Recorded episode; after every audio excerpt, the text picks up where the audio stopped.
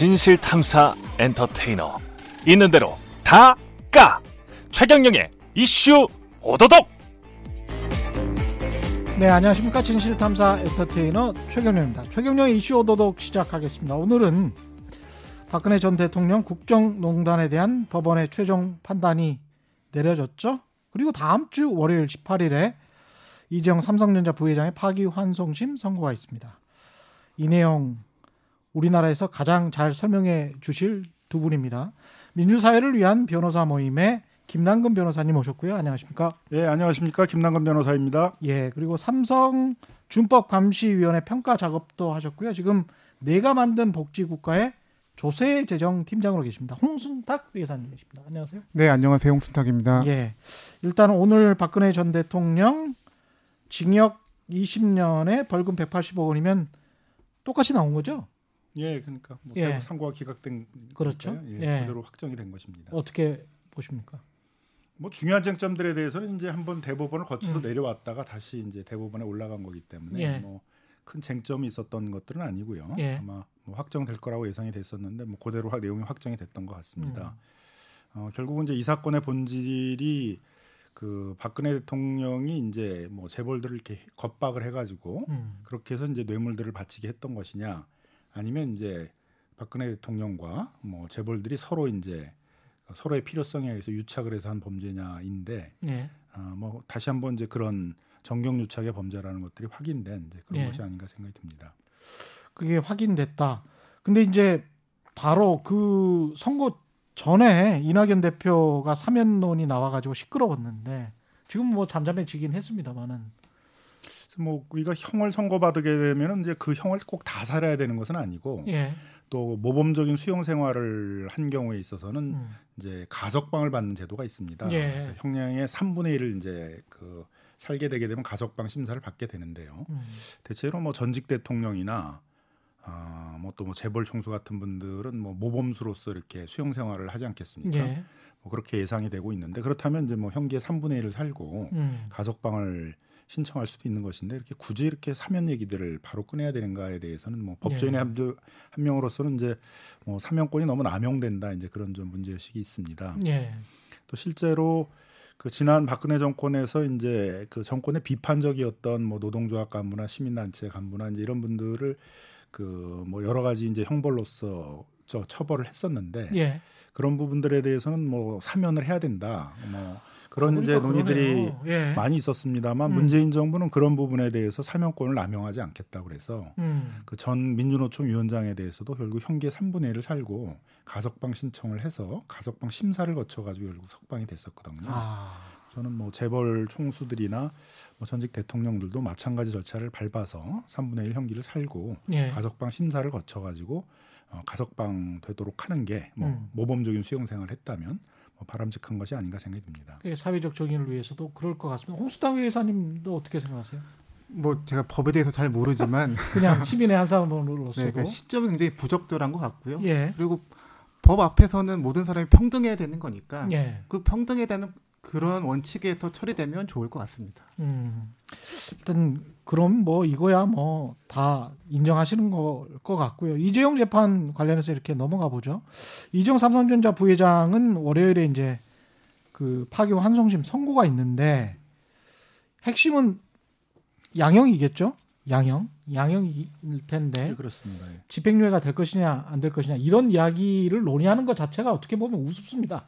왜냐하면 이게 무슨 법이 지금 이게 특가법이 거의 확정된 사안에서 집행유예가 될 것이냐 안 될 것이냐를 논의하는 것도 우스운데 이거 네. 어떻게 보십니까? 일단 전망부터 하자면 뭐 일단 이제 대법원 판결을 거쳐서 왔기 때문에 예. 대법원에서 이제 법리적인 부분에 대해서는 다 확인을 받았기 때문에 예, 뭐 무죄냐 유죄냐가 달라질 부분은 이제 없다고 생각이 듭니다. 예, 그러니까 2심에서는 그 이제 승마 지원 부분들에 대해서 승마 지원 부분에 대해서는 말의 소유권은 이제 삼성이 계속 가지면서 사용만 하도록 한 것이기 때문에 그리고 사용 대가는 금전으로 계산하기 어렵기 때문에 이제 뇌물죄 횡령죄에서 그 부분이 빠졌는데 예, 그 부분에 대해서도 이제 그 소유권도 넘겨준 거다 이렇게 음. 봐서 뇌물죄에 포함되어 있다고 판단이 됐고 예. 그다음에 이제 제3자 뇌물죄라고 그래서 그 동계 그 스포츠 센터 영재 이제 동계 스포츠 센터에 대해서 그 뇌물을 제공한 것에 대해서는 이제 부정한 청탁이라는 또 요건이 돼야 되는데 예. 부정한 청탁이라는 게 결국 그 이재용 부회장의 경영권 승계에 대한 청탁을 음. 했다는 건데 경영권 승계라는 개념 자체가 인정이 안 된다 이제 이렇게 판단을 했거든요. 음. 근데 이제 대법원은 결국 이재용 개인의 비용을 최소한으로 들여서 예. 삼성그룹의 주요 계열사인 뭐 삼성물산이나 삼성전자들의 그런 지배권을 확보하려고 그랬던 것이 경영권 승계 작업이라는 것이고 예. 그것은 실제로 존재했다. 예. 그래서 그걸 지원을 받기 위해서 이제 그, 그 여러 가지 청탁이 있었던 것이다 이렇게 이제 판단했기 때문에 예. 그 부분에 대해서도 이제 뇌물죄가 유죄가 됐고 음. 또 그걸 자기 돈으로 준 게 아니라 회사 돈, 삼성전자 돈으로 줬기 때문에 횡령죄도 이제 인정이 됐습니다. 그래서 가장 중요한 가름마가 됐던 게 이제 횡령죄는 50억 이상이 되면 특정 경제 가중처벌법상에 횡령이 되기 때문에 5년 이상의 징역이 되거든요. 예.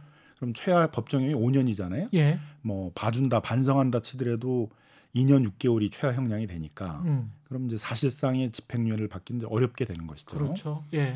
그래서 뭐 일반적인 뭐 형사 절차를 본다 그러면 이제 집행유예를 받기는 굉장히 어려워졌다. 음. 네, 실형을 받을 가능성이 이제 뭐 한 90% 이상은 된다. 예. 이렇게 봐야 되는 이제 상황인데요. 이제 돌발 변수가 생긴 거죠. 갑자기 재판부가 예.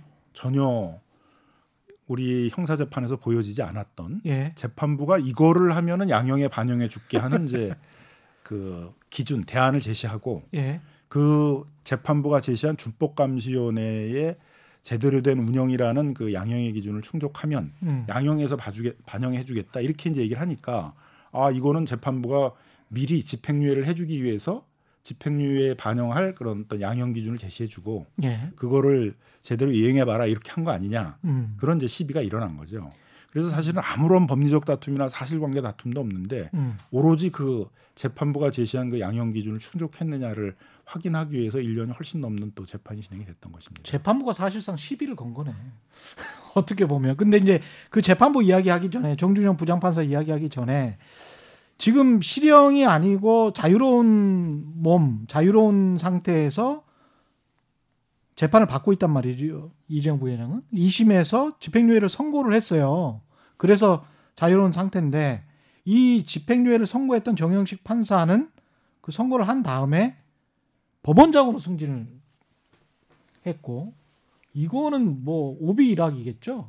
설마. 그렇죠. 아니 그리고 일단 뭐 판사들이 법원장이 되는 건 승진이라는 개념이 없거든요. 판사는 그냥 영원한 판사여서 영원히 아. 재판을 하는 거고 예. 그걸 천직으로 알고 해야지. 예. 근데 뭐 지방법원 부장에서 고등법원 부장으로 승진하는 개념으로 바라보고 예. 그다음에 고등 부장을 하다가 법원장으로 가는 걸 승진으로 바라보고 하는 그런 문화가 문제였던 거거든요. 근데 근데 다- 결국을 그걸 법원 행정처가 그런 예. 거를 인사권을 쥐고서는 예. 고등부장으로 승진하려면 고등부장에서 법원장 되려면 잘 말을 들어야 된다. 이렇게 해서 음. 판사들을 통제하려고 그랬던 것들이 이제 지난 정권에 있었던 사법농단 사건이라는 거거든요.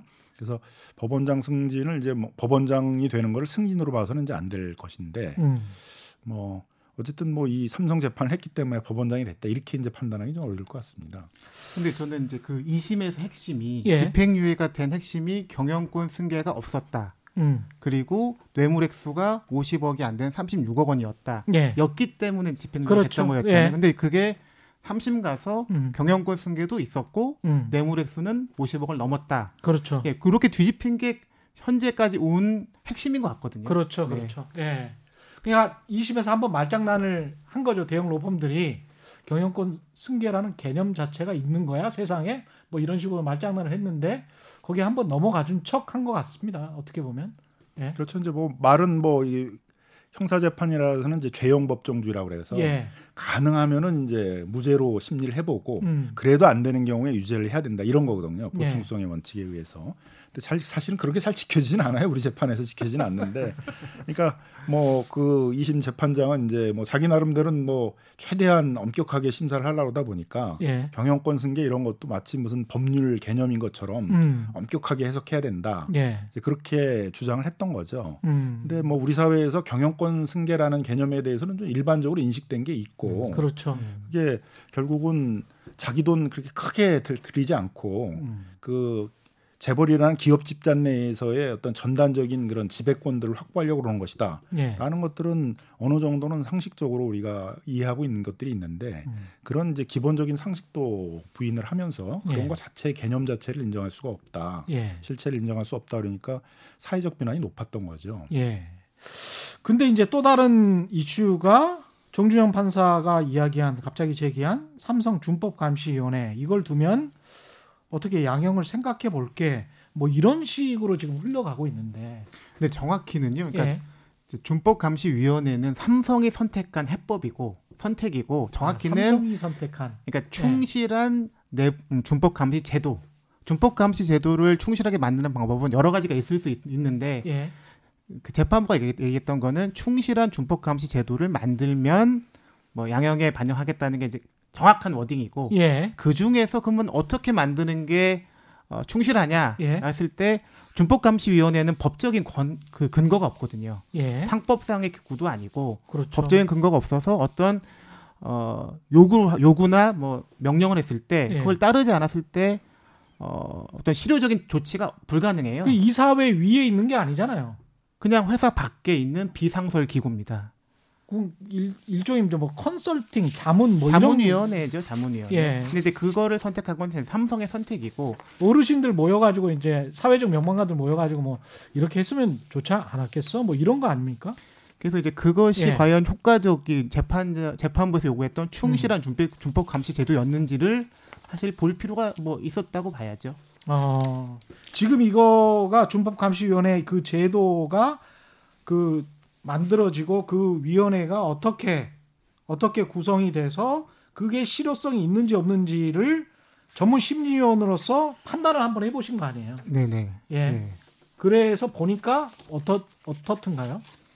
어 근데 뭐 일단 이번에 전문 심리 과정은 예. 전체적인 일정이 굉장히 촉박했습니다. 그러니까 음. 저희가 어 법원에 의해서 전문 심리위원 3명이 확정된 게 11월 9일이었거든요. 작년 11월 9일. 예. 그런데 그러니까 어, 세 명이 모여서 회의한 게 11월 10일 첫 번째 회의를 한 게 그런데 법원에서 그 전문 심리 결과를 발표 뭐 보고해 달라고 하는 게 11월 30일이었거든요. 예. 20일 동안 사실 불가능한 뭐 절차를 해야 됐었는데 근데 음. 그러다 보니까 어쩔 수 없이 최소한의 요건 음. 그러니까 재판부가 요구했던 건 뭐였냐면 예. 일반적으로 준법 감시 제도라고 하는 것은 회사에서 경영진을 보좌해서 일반 임직원의 불법 행위를 막는 거거든요. 예. 이게 경영진을 겨냥한 제도가 아니에요. 아 그렇구나. 경영진을 보좌해서 일반 임직원을 네. 일반 음. 임직원의 횡령, 배임 뭐 이런 것들을 잡아내기 예방하기 위한 제도거든요, 사실은. 지금도 삼성은 그런 시스템이 있는데 삼성 내부에 아니, 대부분 아니 이건 법상 법상 네. 법에 있는 어떤 기구고요. 법상에 그렇죠. 있는 제도고 예. 모든 기업들 일정 규모의 금융기관, 상장회사들은 다 있습니다. 다 있죠. 다 예. 있는데 어, 제도 설계상 일반 임직원의 어떤 불법 행위를 예방하고 음. 적발하기 위한 프로그램인데 예. 이것이 최고 경영진의 위법 행위까지 막을 수 있을까? 이거 막아달라는 게 막을 수 있겠다는 게 삼성의 제안이고 음. 막을 수 있어야만 양형에 반영할 수 있다는 게 재판부 입장이었으니까 예. 전문 심리위원들이 보는 관점은 예. 이 준법 감시 제도가 사실 경영진에 잘 적용, 적용되기 어려운 이 준법 감시 제도 프로그램이 경영 최고 경영진도 겨냥할 수 있는지 예. 근데 그에 대해서 아주 최소한의 요건만 봤습니다. 최소한의 요건. 예. 최소한의 봤더니- 요건이라는 게 뭐냐면요. 예. 아주 간단합니다. 상식적으로 생각해 보면 음. 최고 경영진이 사고 칠 거를 예상해야죠. 무슨 사고를 칠지를 알아야 무슨 불법 행위를 칠지를 알아야 길목을 지킬 거잖아요. 그렇죠. 체크리스트를 만들어야 체크를 할 텐데 예. 그거는 길목을 알아야 되니까 우선 먼저 해야 될 것이 예상하자. 무슨 불법 행위를 할지를 예상해 보자. 예. 이게 첫 번째 큰 틀이고 예. 두 번째는 그 우리나라 일반 기업 문화를 보면 일반 임직원이 만약 횡령으로 구설수에 올랐다 제보가 있었다 그럼 바로 조사하잖아요. 바로 잘리죠. 예. 아니, 잘리기 전에 예. 조사하고 뭐 조사하고, 보고하고 예. 이게 근데 예. 이게 다 규정상 있는 거거든요. 예. 조사하고 보고하고 예. 인사 조치하고 그렇죠. 뭐 재발 방지 대책 만들고 예. 삼성에도 있는 규정입니다. 예.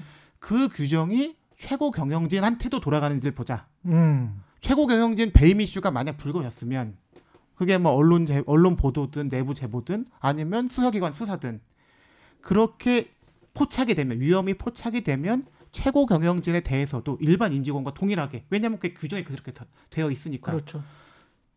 절차가 돌아가는지 보자. 그게 크게 두 가지 최소 요건으로 보기로 함- 합의한 거였어요. 음. 두 가지 모두에 대해서 돼 있는 게 없었습니다.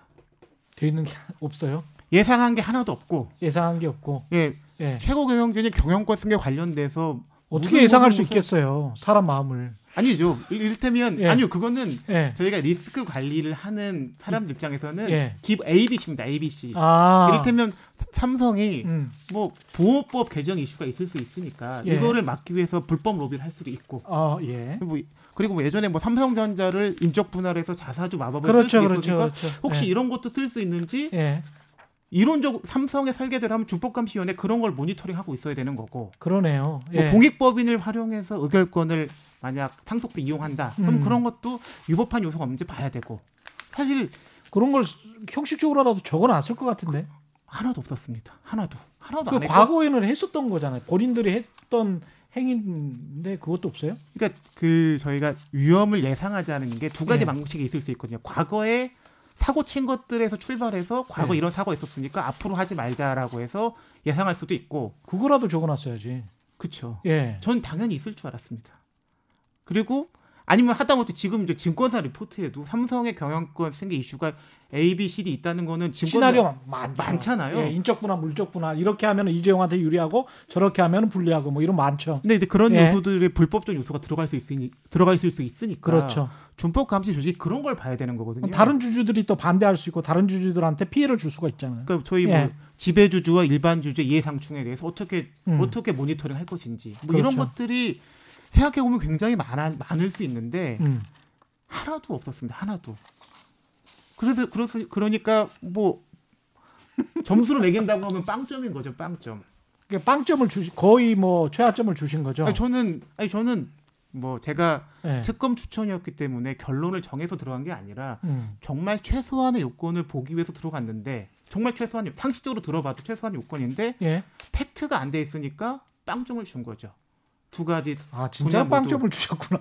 네. 아, 보고서가 공개돼 있으니까 보- 읽어보시면 됩니다. 아니 근데 삼성 측 변호사 그 삼성 측에서 임명한 변호사 한 분하고 대법관 출신 헌법재판관. 예, 헌법재판관 출신의 변호사분은 뭐 헌법재판관 출신의 변호사분은 중립적이었다 이런 식으로 보도가 나오고 있는데 그 실제로는 어땠습니까? 우호적이었습니까? 아니요 보고서를 근데 보고서를 예. 어, 그냥 글자 그대로 읽어주시면 될 것 같은데요. 예. 아니 언론에 나오는 걸그 뭐랄까 그대로 믿을 수가 없으니까 예. 언론이 자꾸 곡해를 하기 때문에 근데 이제 언론 보도 관련돼서 하나를 짚어야 되는 게 예. 저희가 점검 항목이라고 이미 보고서 공개돼 있으니까 점검 음. 항목들이 저- 이미 공개돼 있는데 그 점검 항목과 다른 항목을 근거로 해서 아예 가짜 항목을 근거로 해서 어, 긍정적으로 평가했다는 기사가 너무 많이 났죠. 뭐 아니 그- 가짜 항목은 누가 만든 거예요? 그거는 어, 일단 그 기초가 되는 자료는 삼성전자 홍보실에서 뿌렸고요. 그런데 이제- 항목에 없는 거를 삼성전자 홍보실에서 만들어 가지고 이거는 높게 나왔다라고 한 거예요? 이제 팩트는 이제 쭉 장문에 이제 보도자를 뿌렸는데 예. 보도 자료를 이제 뭐 기자분들이 짜집기 하는 과정에서 예. 뭐 가공의 항목들을 다 만드셨더라고요. 엄- 있지도 않은 항목들을 만들어서 이 항목은 긍정, 저 항목은 부정밖에 하다 보니 예. 긍정이 더 많더라. 뭐 이런 식의 보도가 있었는데 그런 보도가 있었어요, 진짜. 네. 예. 근데 저는 그 부분에 있어서 삼성전자나 삼성이 정말 준법 경영을 하려고 하면 음. 어, 정정 보도 신청을 해야, 된다고- 해야 된다고 생각하거든요. 왜냐하면 그러네. 자기가 소스를 줬는데 예. 결과적으로 왜곡 보도가 된 거예요. 그게 누가 전달하는 과정에서 설명을 잘, 잘못했는지 모르지만 결과적으로는 왜곡 보도가 이루어졌거든요. 그렇죠. 점검 항목 자체가 틀렸으니까. 예. 그러면 준법 경영을 하려고 하면 자- 예. 나한테 유리한 보도가 나왔을지라도 그렇죠. 이건 보도 틀렸다. 예. 정정해라. 라고 하는 게 사실은 삼성이 지금 말하는 준법 경영, 준법 감시 제도가 효율적으로 실효적으로 운영되는 취지에 맞는 건데 안 하고 있습니다. 이게 외국계 글로벌 기업들은 CEO가 직접 나와서 우리 주가가 어떤 리스크가 있다. 그리고 지금 싸다 비싸다 그런 이야기를 하잖아요. 네. 그래서 평가까지도 하거든. 근데 그게 자신들에게 불리한 내용에 관해서도 이야기를 하거든요. 그리고 그걸 이야기를 알고 있었는데도 하지 않았다면 또 처벌 조항이 있지 않습니까? 네, 그렇죠. 근데 한국은 무조건 보도 자료가 거짓말이든 뭐든 간에 무슨 막 치장을 하려고 하는 그리고 이제 그걸 언론은 또 검증도 안 하고 그냥 막 받아 쓰는군요 이렇게. 네.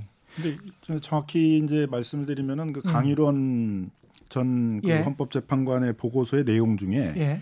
그 이제 점검해야 될 항목이 쭉 있고 맨 끝에 가면 결론을 내린 게 있거든요. 예. 결론. 근데 그 결론에 나와 있는 항목들을 이제 삼성 홍보실 측에서 이렇게 주관적으로 해석을 한 거죠. 그렇구나. 그러니까 예를 들면 법령에 따른 준법 감시 제도는 법령의 개정이 없는 한 지속될 거다. 이건 당연한 얘기잖아요. 그러니까 그렇죠. 긍정의 예. 얘기가 아니라 예. 법 바뀌지 않으면 원래 법에 하기, 하기로 한 거는 계속 할 거니까 그렇죠. 계속될 수 있다. 이런 이제 예. 그 뉘앙스의 얘기고 음. 그다음에 준법 감시원의 이제 존속 여부에 대해서도 결국 관계사들의 의지에 달려 있는 거다. 음. 이렇게 이제 돼 있어요. 그러니까 예. 그 내용은 관계사의 의지에 따른 오- 지속되지 못할 가능성도 많이 있다. 그렇죠. 그렇게 돼 있는 거예요. 예를 들면 예. 구체적으로 뭐 임기 같은 게 2년으로 돼 있는데 지금 있는 준법감시위원들의 임기가 2년 지난 다음에 그, 그 다음에 그 위원들 선임 같은 걸 할 때 관계사들이 동의를 제대로 안 해주면 위원회 구성도 못하고 끝날 다음은 2년 후에는 이제 구성도 못하고 끝날 가능성도 있는 거잖아요. 그러네요. 그래서 이런 예. 내용들을 쭉 지적을 했는데 거기에서 고난 내용의 한 구절만 띄어내 가지고 음. 관계사의 뭐 의사에 달려 있다 이렇게 하기에는 마치 긍정적으로 평가한 것처럼 그렇게 한 거죠.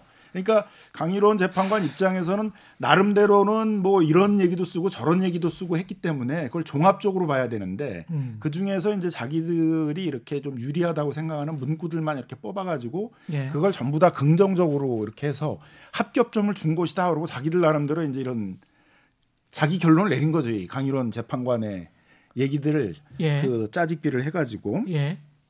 그런 다음에 이제 이거를 언론사에다가 이제 34개 언론사에 뿌렸는데 이제 그 언론사들이 주로 이제 경제지들이었는데 예. 경제지들이 이제 그대로 이제 그거를 보도를 한 거죠. 어, 마치 이제 삼성 홍보실에서 분석한 게 자기 언론사들이 분석한 것인 양 하면서 맞아요. 예. 어, 그 강일원 대법관이 제, 그 합격점을 준 거냐 그러니까 그 언론들을 쭉 접하는 일반 시청 그 음, 청취자들이나 시청자들 예. 입장에서는 이제 어 강일원 그 전 재판관은 예. 이제 그 합격점을 줬네 예. 이렇게 지금 이제 이 오해를 하게끔 그렇죠. 그렇게 돼 있다는 거죠. 근데 강일원 전 헌법재판관의 보고서의 내용도 보면 전혀 그렇게 긍정적으로만 본 것들은 아니에요. 예. 뭐 예를 들면 지금 새로 이제 뭐 그 불법 행위가 드러난 게 이제 삼성증권하고 예. 삼성 바이오로직스잖아요. 삼성 바이오로직스는 이제 분식 회계 문제가 어, 불거져 있었고 삼성증권은 이제 물산과 그 제일모직의 합병 과정 속에서 자기 고객들인 삼성증권의 고객들에게 고객에게 불리한 거를 알면서도 그 찬성을 하라 이렇게 하는 설득 작업을 했다는 거예요. 예. 그래서 이제 아마 금감원에서 조사를 하고 있는데 삼성증권이 이제 제재를 받을 수도 있는 그런 내용들인데 음. 그러면은 거기에 법을 지키지 않은 위법행위가 있었으니까 거기도 좀 여기 준법감시원에 들어와야 되잖아요. 예. 두개 회사가 그럼 들어올 수 있느냐? 근데 지금까지 안 들어오고 있고 예. 들어오려면 일곱 개 회사가 동일해야만 들어오고 있기 때문에 음. 새로운 회사가 준법감시원의 계열사가 들어오기가 어렵게 돼 있다 이런 지적도 하고 있거든요. 예.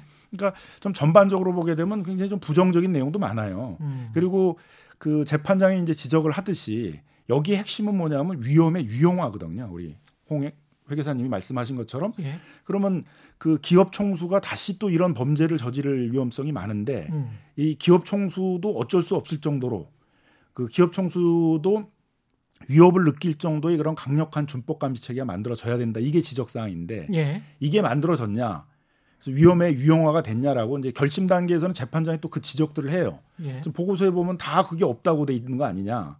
그리고 결론적인 거는 이제 외국의 컨설팅 회사에게 그런 위험의 유용화 작업을 맡겼다가 그러니까 결국은 사실심 변론실까지는 아무것도 없는 거예요. 양형에 반영할 수 있는 게 없다. 이제 이런 지적도 재판장이 했는데 그런 내용도 이제 강일원 전 헌법재판관의 보고서의 내용들에 다 나와 있고요. 예. 그래서 재판장도 이제 좀 보고서의 내용에 의하면 준법 관심 활동이 좀 부실하다 이런 지적들을 음. 최종 결심 단계에서는 성명 준비 명령이라는 걸로 좀 지적을 했다고 보여져요. 예. 특히 이제 삼성그룹에서 문제가 됐던 여덟 개의 범죄가 있었는데 음.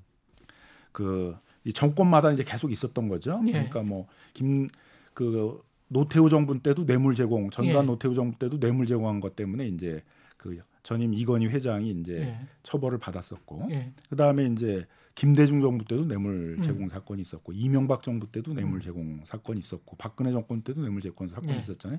매 정권마다 이런 사건이 있었는데 이런 게 다시 안 일어난다는 것들에 대한 평가를 했냐? 음. 그거에 대해서 어떤 답을 내놔 봐라. 예. 이런 것도 지금 이제 성명 요구를 한 상황이기 때문에 예. 최소한 이미 발생한 거에 대해서도 어떤 철저한 분석들을 통해서 음. 위험이 발생한 것들에 대해서 위험이 발생할 가능성에 대해서 제대로 대비를 하지 않은 거 아니냐 음. 이런 지적들을 지금 재판장이 하고 있거든요. 그래서 그 답을 아. 내라고 이렇게 되어 있습니다. 예. 그런 거 보면은 그 강일원 재판관의 그 전 헌법재판관의 보고서의 내용도 그렇게 긍정적인 내용으로만 돼 있지 않고 예. 뭐 중립적이라고 뭐 표현들을 하는데 상당히 그 부정적이고 부실하다라는 그런 내용들도 많이 있고요. 음. 재판부가 또 그런 것들을 반영을 해서 성명 중지 명령이라는 걸로 어, 그동안 삼성이 보여준 것들이 어, 이렇게 좀 상당히 부실하다 준법 감시 체계를 본인이 지적하려고 했던 것처럼 뭐 기, 기, 기업 총수도 어, 상당히 위협을 느낄 정도의 강력한 준법 감시 체계라고 할 만한 게 있냐 예. 이런 걸 지적하고 있거든요. 아니 근데 저는 좀 이해가 안 가는 게 준법 감시위 이 전문 심리위원회 보고서를 왜 강일원 전 재판관, 홍순탁 회계사 이렇게 객관적으로 판단할 수 있는 외부의 사람이 아니고 삼성 측에서 지명한 변호사도 써서 보고서를 낼 수 있게 세 가지 버전으로 만들었는지 그걸 허용했는지 그것도 좀 이상해요. 그러니까 전문 심리위원을 몇 명으로 할지에 대해서는 뭐 딱히 정해진 바가 없는 것 같은데요. 예, 재판부에서 한 분, 그리고 특검에서 한 명, 예, 변호인에서 한 명, 그러니까 총세 명을 추천한 거죠. 그러니까 변호인이 직접 들어온 게 아니라 변호인이 추천한 분이 전문 심리위원으로 들어오신 거고요. 그런데 이제 원칙적으로 하면 예. 어, 세 명이 합의해서 하나의 네. 보고서가 나가는 게 맞는데요. 근데 저, 저희가 이제 점검이 진행된 과정을 보면 이게 일반론인데요. 음. 점검, 그러니까 체크거든요. 체크, 그럼 그렇죠. 체크 리스트를 만드는 게 중요하거든요. 예, 체크 리스트를 잘 만들어서 합의한 다음에 예, 그러면 나가면 이제 팩트 체크죠. 그 다음에는 예, 그래서 그 팩트 체크에 근거해서 결론을 내리는 게 맞거든요. 예. 그런데 이제 뭐 실제 보고서를 보시면 음. 이 합의된 체크리스트 점검 항목에서는 돼 있는 게 별로 없었어요.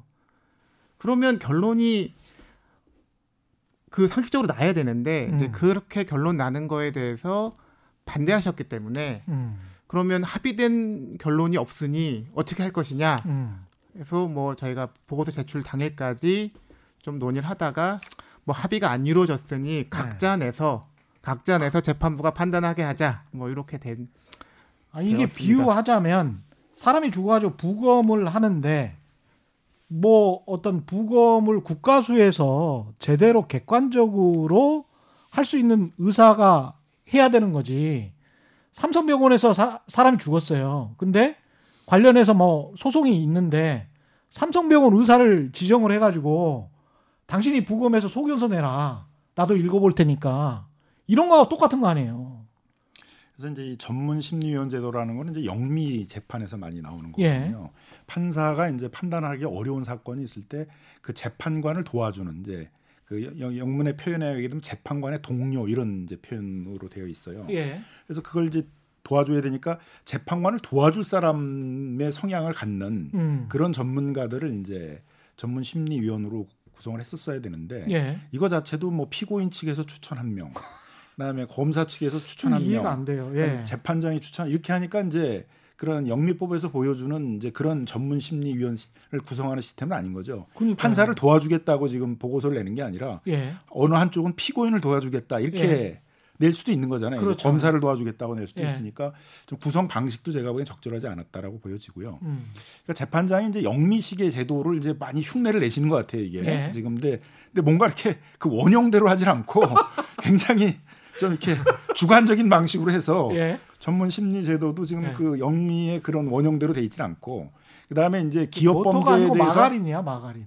기업 범죄에 대해서 이제 양형을 예. 부, 그 한다라는 게 어떤 거냐면 예를 들면 이제 이 단적인 예가 뭐였냐면은 지멘스라는 독일 기업이 이제 뭐 중국 이런 데 뇌물을 줘 가지고 범죄를 했어요. 예. 근데 그 미국의 법에 의하게 되게 되면 외국의 기업이 외국에서 뇌물죄를 줘도 음. 미국의 부패 방지법으로 처벌할 수 있거든요. 왜냐하면 예. 미국 기업의 경쟁을 침해했으니까. 그렇죠. 그렇죠. 그래서 지멘스를 처벌하는데 이제 지멘스가 조건으로 음. 준법 감시 체계를 만들어라. 예. 그래서 그게 확인이 되면 벌금을 깎아줄게. 그래서 음. 16달러, 16억 달러 정도를 물려야 될 벌금을 이제 8억 달러만 예. 물게 이렇게 해줬단 말이에요. 준법 감시 체계가 됐다는 걸 다 확인한 다음에 음. 그러면 이건 뭐냐면 지멘스라는 기업이 한 범죄에 대해서 그렇죠. 지멘스 스스로가 이 범죄를 다시 안 한다라는 이제 체계를 만들면 이제 하는 거 그거에 대해서 벌금을 깎아준 거거든요. 예. 근데 이거는 지금 피고인이 이재용이잖아요, 이재용이야. 그죠? 삼성이 아니야. 그리고 피해자가 지금 삼성이잖아요. 근데 예. 마치 삼성이 피해자가 피고인이 범죄를 저지르더라도 방어할 태세를 갖췄느냐 이거를 심리를 한다는 거잖아요. 그래서 예. 피해자가 이제 잘 방어할 수 있게 됐으니까 피고인이 또 다시 범죄할 가능성이 재범할 가능성이 많은데 특성상. 근데 피고인이 범죄를 하더라도 피해자인 삼성 계열사들이 충분히 방어할 수 있게 돼 있으면 피고인에 대해서 그걸 양형으로 참작해 줘야 된다라는 거니까 너무 이상한 시- 시스템이잖아요. 그러니까 그 미국에서의 그 기업 범죄가 일어났을 때 그 기업의 준법 감시 시스템들이 갖춰지면 그 기업 범죄에 대해서 주로 이제 기업 범죄니까 벌금이잖아요. 이제 그렇죠. 벌금 같은 예. 걸 깎아주는 그런 시스템인데 그걸 굉장히 이상하게 지금 모방을 해가지고 이렇게 예. 한국에서 적용을 하려다 보니까 이게 굉장히 어떻게 보면 피고인을 특혜를 주는 음. 거기다 이게 재벌 총수다 보니까 어떤 특별한 사람에게 특혜를 주는 식의 것으로 지금 그렇게 적용이 되고 있다는 거죠. 예. 그래서 이거는 이제 뭐 미국식의 그런 제도들을 도입했다 그러지만 전혀 또 미국에 있어서의 원래 제도하고는 전혀 다른 방식으로 지금 적용을 하고 있다는 거죠. 음. 사회적 논의 이렇게 쏠려 있는데 이런 상황에서 재판부가 정윤영 판사가 집행유예를 어떤 논리를 가지고 집행유예를 할까요? 뭐- 설마? 그러니까 뭐 예단하기는 어려운데요. 그러니까 예. 이제 아까 변호사님께서 말씀하셨던 진행 과정에서 좀 특징을 말씀드리면 예. 전문 심리원 보고서들이 각각 나왔잖아요. 음. 근데 결국 이제 재판부를 도와주기로 보고서를 냈는데 각각 나왔으니까 재판부가 어떤 의견에 좀 무게를 싣고 다음 이제 뭐 자료를 요구하든지 이런 걸 좀 봐야 될 것 같은데요. 예. 21일 그 공판에서 뭘 요구했었냐면요. 음. 그러니까 어 전문 심리원 보고서 그러니까 결론은 다르지만 그나마 합의한 것 중에 하나가 그 말씀하셨던 예상하자. 그러니까 그 위법 행위를 예상하자. 음. 그리고 최고 경영진에 또 동일한 절차를 밟자. 요거는 최소한의 요건이라는 것은 합의에서 앞부분에 들어갔거든요. 예. 그러니까 그거는 적어도 전문 심리원들이 합의다 합의한 항목이고 예. 그리고 재판부도 나, 어, 나름대로 확인해 보니 음. 무슨 뭐 리스크 관리 교과서든 음. 각종 뭐 논문이든 이- 이것은 최소 요건, 핵심 요건이라고 언급되어 있, 는데 전문 심리원들 보고서에 안 돼 있다고 써 있으니 예. 혹시 돼 있는 거 있으면 내놔봐라고 음. 하면서 그 예로서 그러니까 위험을 예상하는 방법이 과거의 잘못에서 찾아낼 방법들이 있으니까 과거의 삼성의 경영권 승계 관련돼서 저질렀던 여덟 가지 범죄의 예를 들면서 그 여덟 개 범죄에서 뭔가를 도출해서 유형화해서 앞으로 어, 위법행위를 막기 위한 뭔가 해놓은 게 있으면 제출해봐. 음. 이거를 특별히 콕 찍어서 요청했거든요. 예. 어, 돼, 있, 돼 있는 게 없거든요. 돼 있었으면 어. 제가 나갔을 때 봤어, 줬어야 되는데 돼 있는 게 없는 거를 일단 확인했으니까. 네, 예. 제가 나가서 요청했는데 없다는 게 확인된 거를 다시 재판부에서 다시 한번 내놔보아라고 요청하셨고 예. 뭐 아마도 없다고 답이 들어갔을 거고요. 돼 있는 게 없다. 예. 그 상황에서 또 어, 삼성이 마지막 그 30일 전 결심 전날 예. 현재는 안 돼 있지만 앞으로 열심히 보완하겠습니다라는 의견서를 또 냈는데 재판부가 어떻게 반응을 했냐면 예. 이거는 이번 선고에 반영하지 않겠다라고 음. 어, 결정을 내려서 예. 뭐, 뭐 여러 가지 부정적으로 보시는 견해들이 많지만 저는 이제 재판이 진행되는 구체적인 특히 이제 12월 막판에 진행된 과정을 보면 예. 전문 심리위원들의 어떤 그 심리 과정에 음. 대해서 그래도 재판부가 정확히 그래도 이해하고 계신 거 아닌가라고 좀 예. 기대를 좀 하고 있습니다. 그럼 김남근 변호사님도 비슷하게 집행유예 과거처럼 그렇게 되풀이되지는 않을 것이다 이렇게 보십니까? 그래서 이제 뭐 원래대로 재판을 한다면 그래도 일정한 재판이라는 게 이렇게 큰 기준은 있잖아요. 예. 아무리 특별한 사람한테 특별하게 재판을 한다고 그러더라도 예. 법관이 또 재량을 발휘할 수 있는 한계들이 있는데 음. 이미 대법원에서 그 무죄로 된 것들이 이제 무죄가 아니라고 무죄가 아니고 유죄라고 하면서 그 사건을 돌려보냈고 예. 그러면은 그 많은 것들이 무죄라는 걸 전제로 했을 때의 재판의 선고 형량도 지금 2년에 4년이란 말이에요. 예. 그러면은 그거보다 형량이 높아져야 되잖아요. 예. 그러면은 집행유예 하기는 어려운 거죠. 집행유예가 되려면 이제 소위 3월룰이라고 그래서 징역이 3년 이내여야 돼요. 음. 그리고 집행유예의 최대 기간이 5년이란 말이에요. 예. 그럼 지금은 3년을 넘을 가능성이 상당히 지금 높아진 거죠. 예. 그래서 아무리 이제 특별 감형 인자들을 고려를 하려고 하더라도 어, 상당히 좀 한계가 있다. 음. 그러면 재판장의 입장에서는 특별 감형 인자가 잘 안 보이다 보니까 이제 뭐 준법 감시원 준, 예. 감시 시스템 같은 것들을 잘 구축하면 그런 걸한 고려하겠다. 그러는데 예. 그렇게 재판부가 주문을 줬던 그 특별 감형 인자로서의 준법 감시 시스템도 그렇게 특별히 평가할 만한 것들은 없다. 예. 쉽게 하면 미래에 잘하겠다는 거잖아요. 근데 예. 사실은 변론실까지 확인된 걸 가지고 양형을 해야 되는데 음. 쉽게 하면 뭐 사기하신 분이 음. 지금은 못 갚지만 앞으로 갚을 테니까 석방해 주십시오. 이제 이런 얘기하고 비슷하게 되는 거잖아요. 예. 그럼 어느 판사가 예. 지금까지 피해자한테 예. 피해 구제를 해주질 않았는데 음. 앞으로 내가 나가면 피해 구제 해줄 테니까 나 내보내 주십시오 한다고 그래서 그거를 이제 고려해 주기는 어렵잖아요. 그래서 그 자기가 한다는 것도 아니고 자기가 대주주로 있는 회사가 회사가 한다는 거잖아요. 아니 뭐 많이 이제 영향을 많이 미쳐가지고 그런 준법 시스템을 만들겠다라는 예. 건데 이제 그렇게 판결을 할 수는 없다. 예. 앞으로 그렇게 하기로 했으니까 그걸 감안해서 뭐 양형에 감안한다 그런 거는 판결문에 한 줄도 나오기는 어려운 거죠. 아. 그래서 그 여러 가지 점으로 보면 예. 이재용 피고인한테는 실형의 가능성이 집행유예 가능성보다는 상당히 높은 재판이다 이렇게 예. 볼수 있겠죠. 근데 우리 언론들 중에서 아까 말씀하신 뭐 경제지들도 그렇고 이른바 보수 언론 쪽에서도 그렇고요. 그 그다음에 이제 어르신들 많은 분들이 그렇게 생각하시는 분들이 있습니다.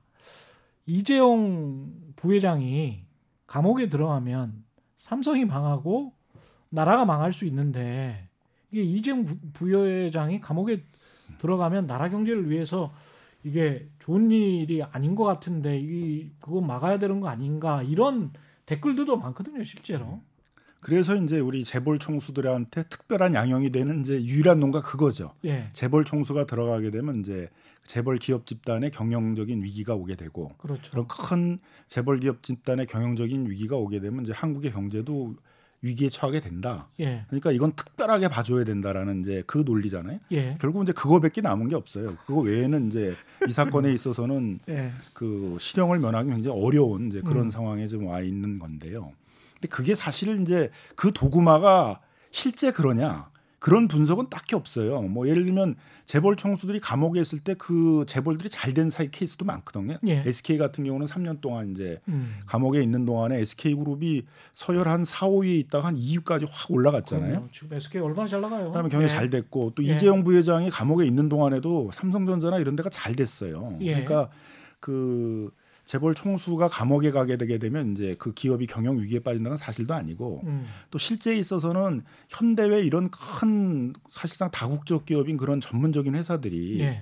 어떤 전문적인 경영 전략과 많은 전문가들이 포진해 가지고 음. 짜임새 있는 경영 구조 속에서 경영을 하고 있는데 총수 한 명이 빠진다고 해서 경영 위기가 온다는 건 전혀 사실이 아니고 예. 뭐 예를 들면 60년대 이럴 때 재벌이 처음 만들어질 때 음. 그냥 그 재벌 총수들이 자신들이 어떤 그 경영적 결단으로 막 그 회사들을 주먹구구식으로 운영하는 그런 시기에는 또 모르겠지만 예. 지금 같은 시기에 총수가 감옥에 갔다 그래가지고 그 기업이 경영 위기에 빠진다는 건 전혀 사실도 아닌데 음.